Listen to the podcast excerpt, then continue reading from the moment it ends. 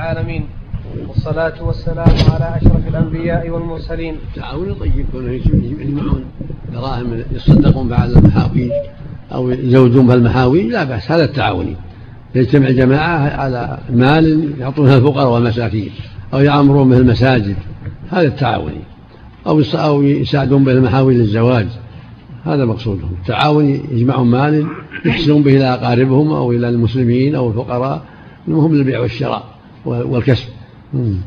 الحمد لله رب العالمين والصلاة والسلام على أشرف الأنبياء والمرسلين نبينا محمد وعلى آله وصحبه أجمعين. قال الإمام البخاري رحمه الله تعالى حدثنا أبو الوليد قال حدثنا شعبة عن عون بن أبي جحيفة قال سمعت أبي رضي الله تعالى عنه أن النبي صلى الله عليه وسلم صلى بهم بالبطحاء وبين يديه عنزة الظهر ركعتين والعصر ركعتين تمر بين يديه المرأة والحمار. نعم يعني من وراء يعني من وراء العنزة. نعم. باب قدر باب قدر كم ينبغي أن يكون بين المصلي والسترة. حدثنا عمرو بن زرارة قال أخبرنا عبد العزيز بن عبد العزيز بن أبي حازم عن أبيه عن سهل رضي الله تعالى عنه قال كان بين مصلى رسول الله صلى الله عليه وسلم وبين الجدار ممر الشاه. حدثنا المكي قال حدثنا يزيد بن أبي عبيد عن سلمة رضي الله تعالى عنه قال كان جدار المسجد عند المنبر ما كادت الشاة تجوزها. لئلا يصدم السترة وبينه وبينها شيء حتى لا يصدم فيها عند غفلته أو كونك فيه يكون بينه قليل بين موضع سجوده. نعم.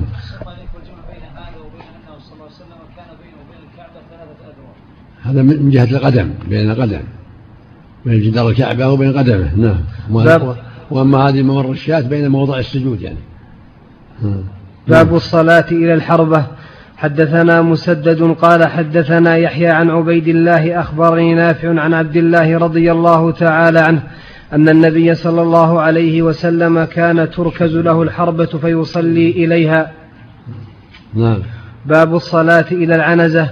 حدثنا آدم قال حدثنا شعبة قال حدثنا عون بن أبي جحيفة قال سمعت أبي رضي الله تعالى عنه قال خرج علينا رسول الله صلى الله عليه وسلم بالهاجرة فأتي بوضوء فتوضأ فصلى بنا الظهر والعصر وبين يديه عنزة والمرأة والحمار يمرون من ورائها.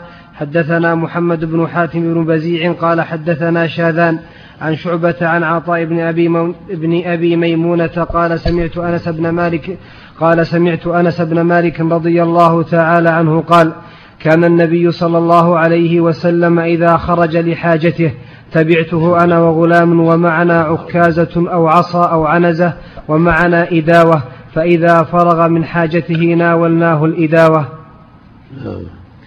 باب السترة بمكة وغيرها. حدثنا سليمان بن حرب قال حدثنا شعبة عن الحكم عن أبي جحيفة رضي الله تعالى عنه قال خرج رسول الله صلى الله عليه وسلم بالهاجرة فصلى بالبطحاء الظهر والعصر ركعتين ونصب بين يديه عنزة وتوضأ فجعل الناس يتمسحون بوضوئه. هذا يدل على أن السترة مطلوبة في مكة وغيرها. إلا إذا كان داخل المسجد فلا حاجة. كعبة قدامه نعم. باب الصلاة إلى الأسطوانة. وقال عمر رضي الله تعالى عنه المصلون أحق بالسواري من المتحدثين إليها. ورأى وقال وقال عمر المصلون أحق بالسواري من المتحدثين إليها. ورأى عمر رضي الله تعالى عنه رجلا يصلي بين اسطوانتين فأدناه إلى سارية فقال صل إليها.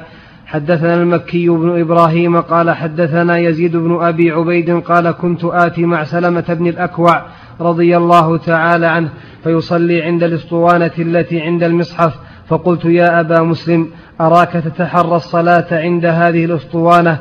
قال فإني رأيت النبي صلى الله عليه وسلم يتحرى الصلاة عندها. اللهم صل عليه وسلم. حدثنا قبيصة قال حدثنا سفيان عن عمرو بن عامر عن أنس رضي الله تعالى عنه قال لقد رأيت كبار أصحاب النبي صلى الله عليه وسلم يبتدرون السواري عند المغرب وزاد شعبة عن عمرو عن أنس رضي الله تعالى عنه حتى يخرج النبي صلى الله عليه وسلم. يعني يصلي ركعتين بعد الأذان والسواري يعني سترة. وهذا يدل على فضل الركعتين بعد أذان المغرب. قول صلى الله عليه وسلم صلوا قبل المغرب صلوا قبل المغرب. ثم قال في ثاني من شاء. قال صلى الله عليه وسلم بين كل آذان صلاة بين كل آذان صلاة. اللهم صل نعم. باب الصلاة بين السو أقول إذا كان الإنسان مأموم ثم انتهى الإمام من صلاته بقي له ركعتين وانصرف الناس أمام السترة. إيش؟ الله إليكم. إذا كان الإنسان مأموم ثم انتهى وفاته جزء من الصلاة وفاته جزء من الصلاة انتهت الصلاة وقام الذين أمامه وانصرفوا وأمام السترة قريبة. هل يتقدم لها يدنو منها أو يجلس في مكانها؟ كان يخشى شيء ولا في مكانها؟ إنسان يخشى شيء ولا في مكانه يكفي الحمد لله نعم. إذا كان يخشى شيء أن الناس يمرون يتقدم. نعم. إذا كان في الحرم بعيدا من الكعبة ولو ما دام في داخل المسجد ما يحتاج نعم. باب الصلاة بين السواري في غير جماعة. حدثنا موسى بن إسماعيل قال حدثنا جويرية عن نافع عن ابن عمر رضي الله تعالى عنهما قال دخل النبي صلى الله عليه وسلم البيت وأسامة بن زيد وعثمان بن طلحة وبلال رضي الله تعالى عنهم فأطال ثم خرج. كنت أول الناس دخل على أثره فسألت بلال أين صلى؟ قال بين العمودين المقدمين. حدثنا عبد الله بن يوسف قال الله.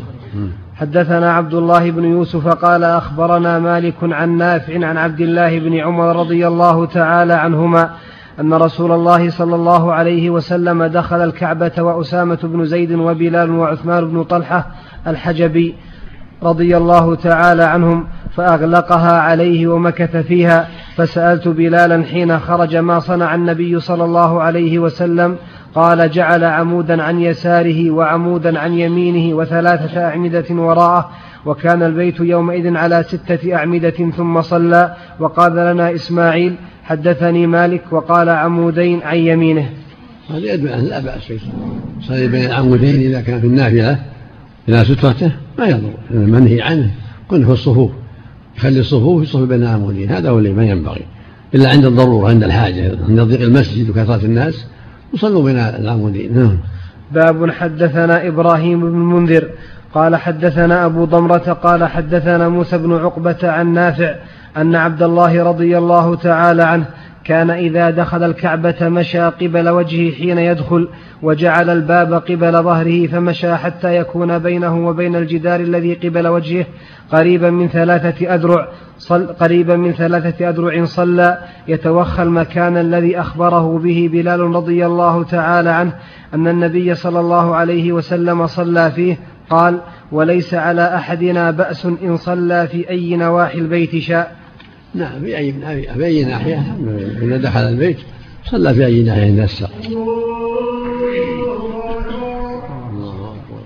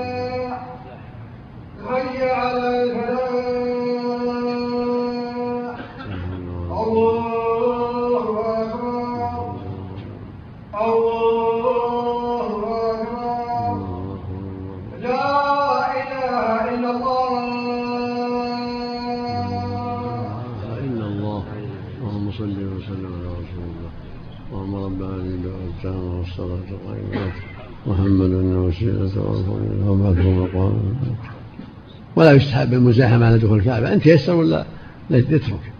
ولا يزاحم. لأن عائشة قالت يا رسول الله أحب أن أدخل الكعبة فأصلي في الحجر فإنه من البيت. لأن دخول الكعبة قد يترتب عليه مزاحمة فالصلاة في الحجر تكفي.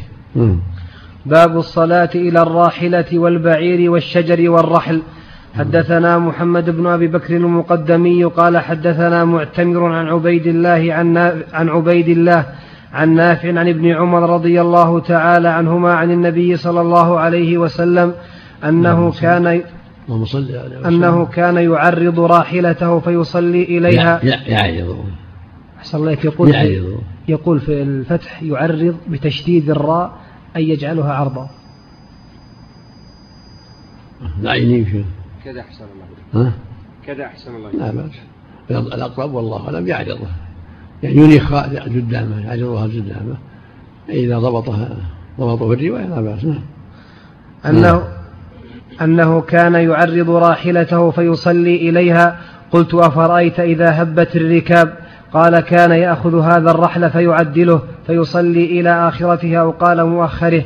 وكان ابن وكان ابن عمر رضي الله تعالى عنهما يفعله. باب الصلاة إلى السرير. حدثنا عثمان بن أبي شيبة قال حدثنا جرير عن منصور عن إبراهيم عن الأسود عن عائشة رضي الله تعالى عنها قالت أعدلتمونا بالكلب والحمار لقد رأيتني مضطجعة على السرير فيجيء النبي صلى الله عليه وسلم فيتوسط السرير فيصلي فأكره أن أسنحه فأنسل من قبل رجلي السرير حتى أنسل من لحافي. الله. جهلت الحديث لم تعلم بالحديث فقالت ما قالت. وانسلالها من السرير وهو مرور ولا يضر. كون إذا صلى غمزها فكفت ليس بمرور والحديث صحيح. النبي صلى الله عليه وسلم قال يقطع صلاة المرأة المرأة والحمار والكلب الأسود وهو صحيح لكن خفي عليها رضي الله عنها. نعم.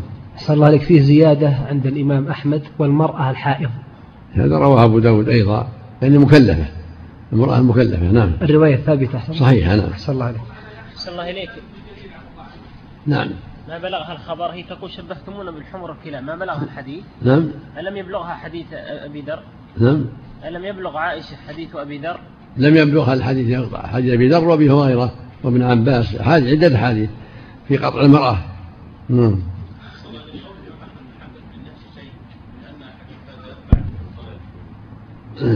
نعم. باب وإن قال في النفس شيء. ما في النفس شيء الحمد لله. الحديث صحيح. ما في معارضة. الأدلة ما فيها معارضة. هذه مخصصة. صحيح. الحديث صحيحة وصريحة. لأن تقطع الصلاة. نعم. باب يرد المصلي من مر بين يديه. ما في شيء عارضة نعم باب يرد باب يرد المصلي من مر بين يديه. ورد ابن عمر رضي الله تعالى عنهما في التشهد وفي الكعبة وقال إن أبى إلا أن تقاتله فقاتله.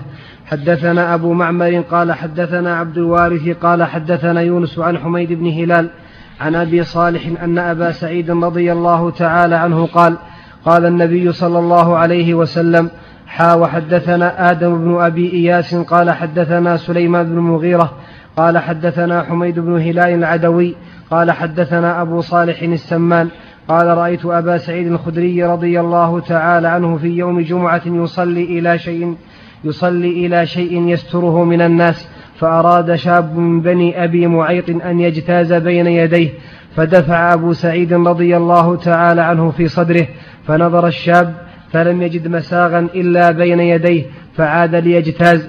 فدفعه أبو سعيد رضي الله تعالى عنه أشد من الأولى فنال من أبي سعيد ثم دخل على مروان فشكى إليه ما لقي من أبي سعيد. ودخل أبو سعيد خلفه على مروان فقال ما لك ولابن أخيك يا أبا سعيد؟ قال سمعت النبي صلى الله عليه وسلم يقول إذا صلى أحدكم إلى شيء يستره من الناس فأراد أحد أن يجتاز بين يديه فليدفعه فإن أبى فليقاتله فإنما هو شيطان. اللهم صل معنى فليقاتل يعني يدفعه بقوة نعم. فليدفعه بقوة يعني لا يخليه يمر. نعم. باب إثم المار بين يدي المصلي. نعم. حدثنا عبد الله بن يوسف قال أخبرنا مالك عن أبي النضر مولى عمر بن عبيد الله عن بسر بن سعيد أن زيد بن خالد أن زيد بن خالد رضي الله تعالى عنه أرسله إلى أبي جهيم رضي الله تعالى عنه يسأله ماذا سمع من رسول الله صلى الله عليه وسلم في المار بين يدي المصلي فقال أبو جهيم رضي الله تعالى عنه قال رسول الله صلى الله عليه وسلم لو يعلم المار بين يدي المصلي ماذا عليه لكان أن يقف أربعين خيرا له من أن يمر بين يديه. قال أبو النضر لا أدري أقال أربعين يوما أو شهرا أو سنة. وهذا يدل على شدة التحريم ينبغي المؤمن حذر يمر بين يدي أخيه وهو يصلي وأن المصلي يدفعه. وإذا كان ضرورة يتقدم المصلي حتى يمر وراءه. إذا كان ضرورة يتقدم المصلي ويشير له حتى يمر من ورائه الجن يقطع الصلاة بارك الله فيكم نعم. الجن. نعم. الجن يقطع الصلاة الله أعلم. نعم. باب استقبال الرجل صاحبه أو غيره في صلاته وهو يصلي. نعم. باب استقبال الرجل صاحبه أو غيره في صلاته وهو يصلي. باب إيش؟ باب استقبال الرجل صاحبه أو غيره في صلاته. استقبال؟ نعم. نعم. باب استقبال الرجل صاحبه أو غيره في صلاته وهو يصلي. وكره عثمان رضي الله تعالى عنه أن يستقبل الرجل وهو يصلي وإنما هذا إذا اشتغل به. فأم- فأما إذا, فأما إذا لم يشتغل فقال زيد بن ثابت رضي الله تعالى عنهما ما باليت. إن الرجل لا يقطع صلاة الرجل. حدثنا إسماعيل بن خليل قال حدثنا علي بن مسر عن الأعمش عن مسلم يعني ابن صبيح عن مسروق عن عائشة رضي الله تعالى عنها أنه ذكر عندها ما يقطع الصلاة فقالوا يقطعها الكلب والحمار والمرأة. قالت لقد جعلتمونا كلابا لقد رأيت النبي صلى الله عليه وسلم يصلي وإني لبينه وبين القبلة وأنا مضطجعة على السرير فتكون لي الحاجة فأكره أن أستقبله فأنسل انسلالا. وعن الأعمش عن إبراهيم عن الأسود عن عائشة رضي الله تعالى عنها نحوه. والمعنى أنه لا بأس أن يصلي وأمامه ناس إذا لم يشتغل به إذا لم يشوشوا عليه لا بأس.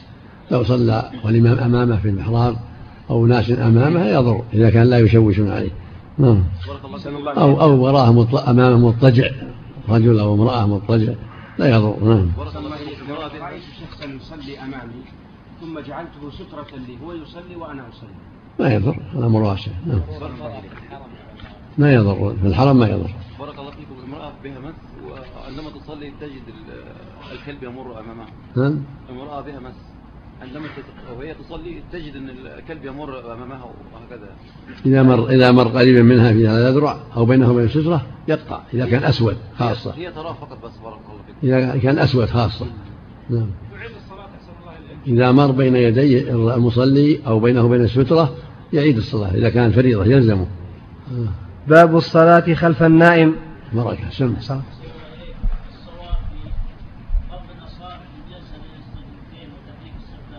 نعم. مم. السنة في التشهد أما السجدتين يضعهما على فخذيه أو على ركبتيه. حديث وائل فيه صحة نظر لأنه مخالف للحديث الصحيحة. نعم. شيخ صلاة قلتم يقطع الصلاة إذا كانت فريضة إذا كانت نافلة. يقطعها لكن ما يلزمه الإعادة. لأنها نافلة يقطعها لكن ما تلزمه الإعادة. أحسن الله. إن عاد حسن ولا ما تلزمه؟ لأنها نافلة. آه. نعم.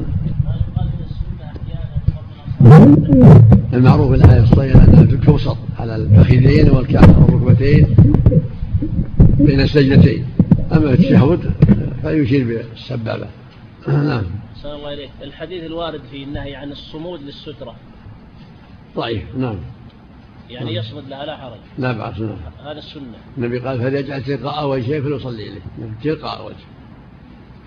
أما حديث فليمن يمين أو شمال ضعيف. نعم. السلام عليكم.